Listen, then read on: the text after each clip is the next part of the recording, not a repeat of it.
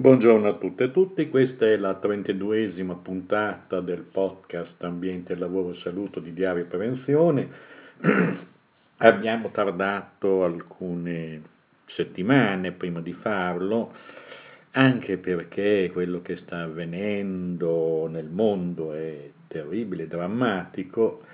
i fatti di Parigi, questa situazione di guerra di fatto perché anche se nessuno la vuole nominare, di questo si tratta, hanno in qualche misura offuscato quelli che si chiamano gli, aspetti di safety. Prevale la security, tutti hanno paura perché la minaccia di un attentato da qualsiasi parte fa preoccupare qualsiasi persona che esce di casa, questo naturalmente nelle grandi città, dove ci sono gli aggregati urbani e di persone che possono essere oggetto ed essere obiettivi dei terroristi.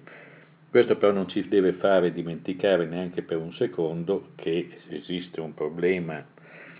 di eh, salute e sicurezza nella vita, nella vita, quotidiana, giorno per giorno, che eh, va tutelata, perché oltre al terrorismo le persone muoiono per tanti incidenti stradali, per incidenti sul lavoro, per fortuna un po' di meno,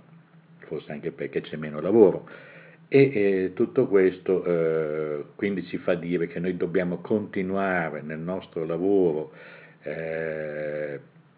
che si, si collega a, alla, alla, cultura del valore della vita delle persone anche nella quotidianità, a prescindere dal terrorismo, perché la gente si fa male, muore in tanti modi diversi che non sono soltanto quelli del terrorismo.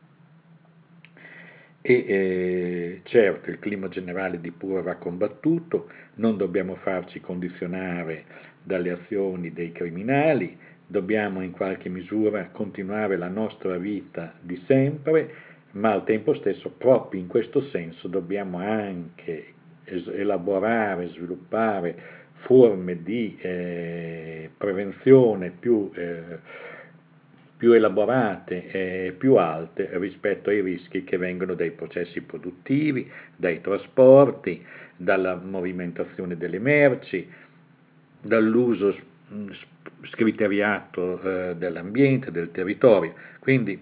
vogliamo dire che c'è una marea di cose da fare e eh, per cui eh, la società per andare avanti deve in qualche misura autoregolarsi in maniera intelligente su tutti questi aspetti. In questo senso la battaglia contro il terrorismo non ci deve distogliere dall'elaborare forme più evolute di gestione della salute, della sicurezza e dell'ambiente, perché altrimenti se noi corriamo solo dietro a quest'altro aspetto rischiamo veramente di dargliela vinta. La diversità positiva eh, che noi eh, chiamiamo è proprio quella data da queste elaborazioni di modelli gestionali e di misure che servono a valorizzare la vita umana, a far vivere meglio le persone, a fare in una parola quella che dice la Costituzione eh, americana. La ricerca della felicità è un diritto dei, dei, dei cittadini, delle persone che vivono del proprio lavoro, di tutti i cittadini e eh, nessuno deve frapporsi a questo tipo eh, di obiettivo. Detto questo, con questo piccolo predicozzo, andiamo subito nell'immediato a vedere quali sono eh, le cose di queste settimane. Abbiamo anche tardato un po' perché nel tempo eh, che abbiamo a fare una, uh, un podcast, perché abbiamo visto che anche il tempo per ascoltare i podcast non è molto, quindi noi faremo dei podcast più brevi rispetto al, al passato, ne faremo più frequentemente in modo tale da poter eh, rendere più agevole anche l'ascolto e il loro, il loro utilizzo. Nel contempo svilupperemo anche parecchie eh, interviste, conversazioni con persone esperte in maniera tale da non essere soltanto un monologo di descrizione degli eventi e dei fatti, che è sempre una cosa importante perché come gli audiolibri sono importanti per chi eh, non ha il tempo di leggere, anche il podcast è importante per chi può ascoltarci mentre sta guidando, mentre sta facendo lavori in cucina, mentre sta mm, facendo, se è un artigiano mentre sta lavorando al trapano, beh, forse se non fa troppo rumore, o sta mettendo insieme de, de, delle sue cose. Quindi bene venga il podcast, anche se come diciamo ci assisteremo sui 20 minuti e non di più e caleremo ancora per fare dei podcast più frequentemente. La prima cosa che vediamo è un documento pubblicato su Diario Prevenzione, che è il sito di riferimento eh, di questo podcast, ed è la relazione di sintesi sulle attività svolte dall'AS di Milano per la valutazione di Expo 2015. Sì, perché in tutto questo bailam, per cui tutti si sono stati contenti, eh, eh, sembra quasi che questo evento che è andato a finire bene siano tutti contenti sia per partecipazione sia perché non è avvenuto nulla di grave, eh, cioè perché tutti filato lissi in una parola, per fortuna e migliaia di milioni di persone hanno, eh, hanno trascorso delle ore al, felici all'interno, vedendo cose che magari eh, non avrebbero avuto modo di andare a vedere eh, sui, sui, posti d'origine, eh, noi eh, pubblichiamo la relazione di sintesi sulle attività svolte dall'AS di Milano per la valutazione di Expo 2015 dove i due dipartimenti di prevenzione medico e veterinario, salute e ambiente, prevenzione negli ambienti di lavoro, igiene alimenti e nutrizione, igiene e sanità pubblica, igiene della produzione, trasformazione e commercializzazione, trasporto di alimenti di origine animale, igiene degli allevamenti, produzione e sanità animale, beh, tutti questi due dipartimenti hanno svolto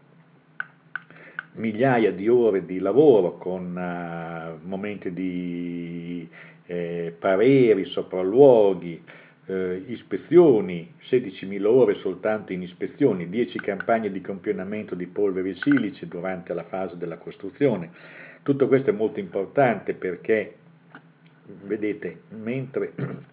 si sta discutendo per smantellare la rete dei servizi di prevenzione delle ASL che in questi anni ha fatto tantissimo in alcune regioni per migliorare le condizioni di vita nel lavoro, si dimostra invece che un ben organizzato, un dipartimento ben organizzato con delle unità operative molto efficaci hanno potuto in qualche misura dare un contributo fondamentale alla gestione eh, per l'appunto eh, di, eh, di, di, di, Expo, creando le condizioni perché eh, non succedesse niente, creando le condizioni perché la gente si facesse meno male, certo eh, sulla sicurezza alimentare sono stati fatti 344 controlli, un audit, 330 eh, realtà esaminate, non parliamo poi del, degli aspetti della veterinaria, con anche dei sequestri di materiali, di prodotti di origine animale, perché non tutto poi era così, insomma. quindi sono fatte anche a protezione dei visitatori delle cose importanti sul benessere animale, sul controllo dell'acqua potabile, sul controllo delle legionellose con con i sopralluoghi, sulle tubature. Insomma, in sostanza andatevelo a leggere, questo è un documento molto importante tenendo conto di un fatto, che il, cosa si farà di, quel, di quell'area è tutto da vedere e quindi anche la fase dello smontaggio è una fase molto importante per evitare che avvengano dei guai seri, perché poi anche nelle fasi di smontaggio di capannoni, di strutture si possono verificare situazioni di grandi rischi, di grande pericolosità, tanto più se in alcuni casi chi ha progettato la costruzione non ha progettato anche la facilitazione dello smontaggio eh, dei capannoni stessi. Quindi, come si vede, eh, del lavoro eh, gli operatori dei servizi di prevenzione della, eh, dell'AS di Milano ne avranno ancora tanto da fare eh, in Expo. Certo, c'è un punto, non devono essere destrutturate queste strutture pubbliche, di sanità pubblica, perché altrimenti se si va alla destrutturazione di questi servizi che hanno esperienza, che sono anni che lavorano, che le trasmettono ai nuovi addetti, ai nuovi operatori, e si pensa di fare tabula rasa per un delirio centralistico che c'è nella testa di alcuni dirigenti del governo, di un qualche ministro del tutto incompetente che non sa di cosa parla, se facciamo riferimento a un imolese, tanto per non, perché non eh, si sappia. Eh, nel senso che eh, il problema è che gli ispettori del lavoro centralizzati tutte queste cose non le avrebbero mai saputo fare, anche per quello che riguarda soltanto la salute e la sicurezza nel lavoro. Senza contare invece il sistema integrato di intervento che ha consentito in forma coordinata un'opera di questo genere di poterla eh, seguire, monitorare giorno per giorno, facendo un presidio che ha consentito per l'appunto la gestione in sicurezza. Quindi siamo molto contenti di aver pubblicato questo documento, che lo potete scaricare e leggere, sono tutte tabelle, tavole con tutte le indicazioni delle attività svolte, le ore svolte, e eh, bene, eh, tutto sommato se le tossificazioni alimentari con 20 milioni di persone sono state 11, con 31 persone coinvolte, dobbiamo dire che su 30 milioni di pasti consumati nel sito è andata bene, c'è stato una, mm, tre casi di allogenosi su 20 milioni di persone che non si sa neanche, può darsi che l'abbiano presa in albergo da qualche altra parte. Mm, altre cose, sì, è molto interessante vedere le attività che sono svolte, il numero anche degli infortuni, ci sono stati purtroppo anche qualche infortunio, ma tutto sommato di fronte a una situazione che poteva essere... Dunque, sostanzialmente eh, solo 10 infortuni sono stati superiori ai 40 giorni, in 99, 99 infortuni nell'area Expo, insomma, eh, di cui 10 gravi, perché superiori i 40 giorni, eh, e altri 20 mh, mm, meno gravi. Beh, insomma, comunque in ogni caso eh, è un documento importante che dà l'idea che alcune strutture che sono un patrimonio della, della collettività, come sono per l'appunto i dipartimenti di prevenzione, tipo quello dell'AS di Milano, vanno mantenuti, non devono essere sottoposti a tagli perché altrimenti si rischia davvero di perdere di qualità. Eh, andiamo oltre, questa è la no- prima notizia che diamo su Diario Prevenzione. La seconda eh, è una scheda che tutte le settimane pubblichiamo che riguarda la sicurezza dei consumatori per i prodotti non alimentari, per prodotti eh, eh, dannosi, pericolosi, non alimentari. Questa scheda viene ricavata dalla, eh, dal sito dell'Unione Europea ed è una scheda importante perché segnala prodotti dai vestitini che sono magari fatti con eh, fibre non, non buone provenienti dai paesi asiatici e via dicendo.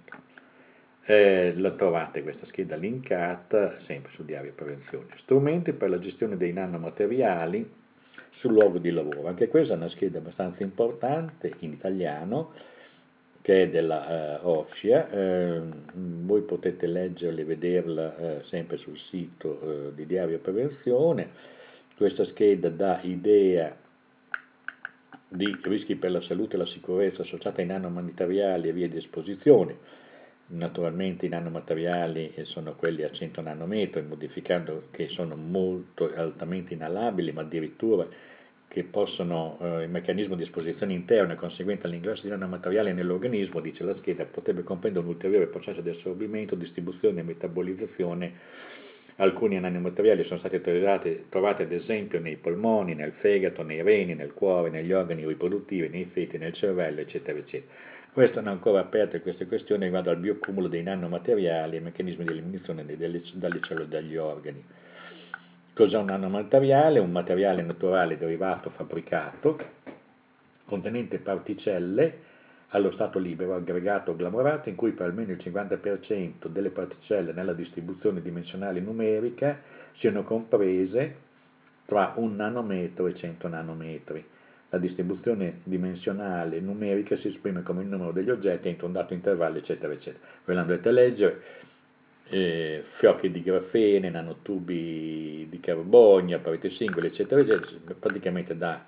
E, e purtroppo i nanomateriali, sia quelli eh, come eh, prodotti, eh, diciamo così, detto nanopolveri, ma che sono prodotti eh, indesiderati, e invece quelli che non sono prodotti desiderati ma che eh, riguardano mh, mm, invece che sono utilizzati per processi di produzione, nei liquidi, eh, nei cosmetici e via dicendo. Sono tutti materiali di altissima pericolosità se non gestiti correttamente. La scheda esaustiva è, consta di 19 pagine, no, no, perdono, consta di 19 pagine, è fatta dall'Agenzia Europea per Salute e Sicurezza sul Lavoro ed è eh, di eh, rilevante utilità. Eh, un'altra notizia che andiamo a vedere è la normativa sui lavori usuranti tra problemi di disegno. Ecco, questo è un lavoro di, eh, notevole, interessante, fatto da alcuni dottorandi dell'Università eh, di Modena Reggio, Fondazione Universitaria Marco Biagi, e il titolo è La normativa sui lavori usuranti in Italia tra problemi di disegno e di attenzione ai temi di salute. Questi tre ricercatori hanno fatto un eccellente lavoro che spiega molto bene i limiti della legislazione delle norme italiane eh, ed europee e anche con una comparazione con le situazioni europee per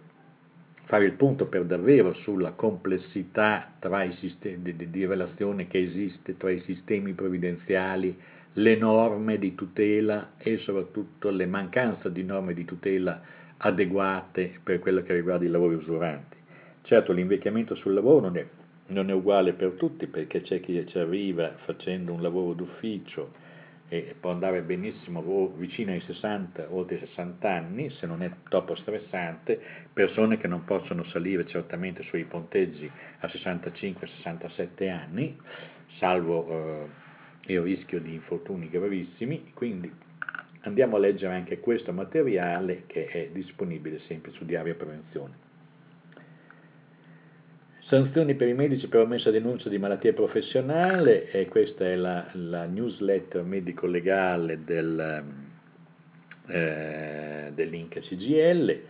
ve l'andate a leggere perché è fatta molto bene, spiega tutte le diverse situazioni di eh, denuncia o non denuncia di malattia professionale e delle eventuali sanzioni in cui va incontro il medico competente, quindi è una lettura in particolare dedicata ai medici competenti. Eh, andiamo oltre, eh, pardon, ecco qua torniamo al sito. Una notizia che al di là del, delle cose cantate a squarciagola, eh, giustamente, Alonso l'enfant della patrie, però anche il governo francese, adesso a prescindere dai disastri eh, di cui è vittima, sono vittime francesi, la, però il 4 novembre il governo francese ha presentato le grandi linee della sua riforma del codice del lavoro. Anche qui c'è da ragionare su questi principi. Eh, certo, eh, è una forma di semplificazione, ehm, ci sono preoccupazioni che in questa forma di semplificazione non vengono anche semplificati i diritti, cioè vengono assottigliati i diritti dei lavoratori. Eh, quindi c'è praticamente un una preoccupazione, non sarà presentato un progetto di legge nel primo trimestre del, del 2016 e il, faranno il, praticamente il nuovo codice del lavoro entro il 2018, quindi un lavoro lungo, non fanno tagli chirurgici, cosiddetti chirurgici come gli italiani che hanno tagliato via l'articolo 18, inserito norme tipo eh, il lavoro, eh, il lavoro è tutela crescente, i contratti a tutela crescente, di, di crescente, ci sono eh, i licenziamenti perché si stanno esaurendo i fondi eh, o si rischiano di esaurire presto i fondi di, per la defiscalizzazione del rapporto di lavoro. Comunque di questo torneremo a parlare, il materiale sempre, ci sono le posizioni dei sindacati francesi, chi è interessato e ha voglia e tempo può andare a leggersi anche questa notizia. Andiamo a vedere ancora di notizie da segnalare. Sulla rivalità civile c'è una newsletter. Eh, vediamo invece una cosa importante con la quale praticamente chiudiamo assieme a un'altra notizia e questo notiziario riguarda eh, insieme per la sicurezza. Eh, è una cosa nuova, importante, perché da tempo che non si vedevano indagini sulle condizioni di lavoro fatte anche dal basso, eh, senza prosopopea, ma gestite dagli interessati stessi. In questo caso la FIOM CGL di Bologna, assieme ai delegati RLS eh, della Magneti Marelli del gruppo Fiat, che hanno fatto un'indagine tramite questionario sulle condizioni di lavoro, hanno ricevuto indietro una percentuale di questionari non irrilevante e vengono fuori delle cose interessanti e ci sono i risultati del questionario eh, sempre su diario prevenzione, cioè del, del, praticamente è stato fatto un numero unico del notiziario della FIOM per questa, questa vicenda e vengono fuori condizioni di lavoro a volte anche abbastanza disagiate, abbiamo avuto modo di leggere in anteprimi i risultati di questa indagine, abbiamo visto con preoccupazione ad esempio che un 39,2 di lavoratori dello stabilimento di Bologna dichiara di soffrire di disturbi del sonno. Poi l'indagine non era sofisticatissima, però già soltanto mettendo giù una rete anche a maglie abbastanza larghe, è venuto su un dato pesante perché il 39,2% di persone che soffrono disturbi del sonno, quando nella popolazione da questionari più o meno analoghi fatti dalle survey di Dublino si viaggia al massimo tra il 15, il 20 e il 25, 22%. Quindi, siccome i disturbi del sonno non piovono dal cielo, ma sono multifattoriali, è probabile che anche una parte di fattori siano inerenti allo stress lavoro correlato. Abbiamo poi visto che anche in questo caso l'analisi dello stress lavoro correlato è stato fatto come avviene in tutta Italia sulla base di questa specie di preliminare che di fatto ferma la, l'approfondimento al semaforo verde perché non ci sono stati infortuni abbastanza e così via Dobbiamo dire che in sostanza alcuni segnali, sentinella anche vengono fuori da questo questionario, faranno bene i lavoratori dell'RSU a discuterne di questi risultati, approfondire e anche vedere linee di percorso per migliorare eh, le proprie condizioni di vita nel lavoro. Comunque ribadiamo, è un fatto estremamente positivo che eh, vengono fatte indagini dal basso, fatte bene, con un questionario ben costruito, che eh, in qualche misura dà eh, una fotografia dell'esistente quando viene fatta e dà un'idea eh, dello stato dell'arte eh, rispetto alla, alla, salute e rispetto alla percezione di salute che hanno i lavoratori stessi o le percezioni dei rischi per la salute che hanno i lavoratori stessi. Andiamo a vedere ancora altre notizie. Pubblichiamo un articolo della Gianna Ciampi, della dottoressa igienista Gianna Ciampi su carni rosse e carni trasformate quali rischio reale. È un articolo, questo è stato pubblicato dalla AS10 di Firenze sul sito eh, dell'Agenzia Sanitaria Toscana, se non sbaglio, dottoressa Gianna Carni Rosse, quindi c'è una specie di eh, una scheda con anche dei siti eh, che vengono suggeriti. Quindi anche su questa materia così un po' complicata che è venuta fuori, che i media hanno trasformato in sostanza in eventi clamorosi, titoli sparati con scatole da scarpe di dimensione, eh, in questo caso viene ricondotta a una valutazione molto equilibrata su come devono essere equilibrate per l'appunto le diete delle persone. Eh, abbiamo anche altre cose che potremmo vedere.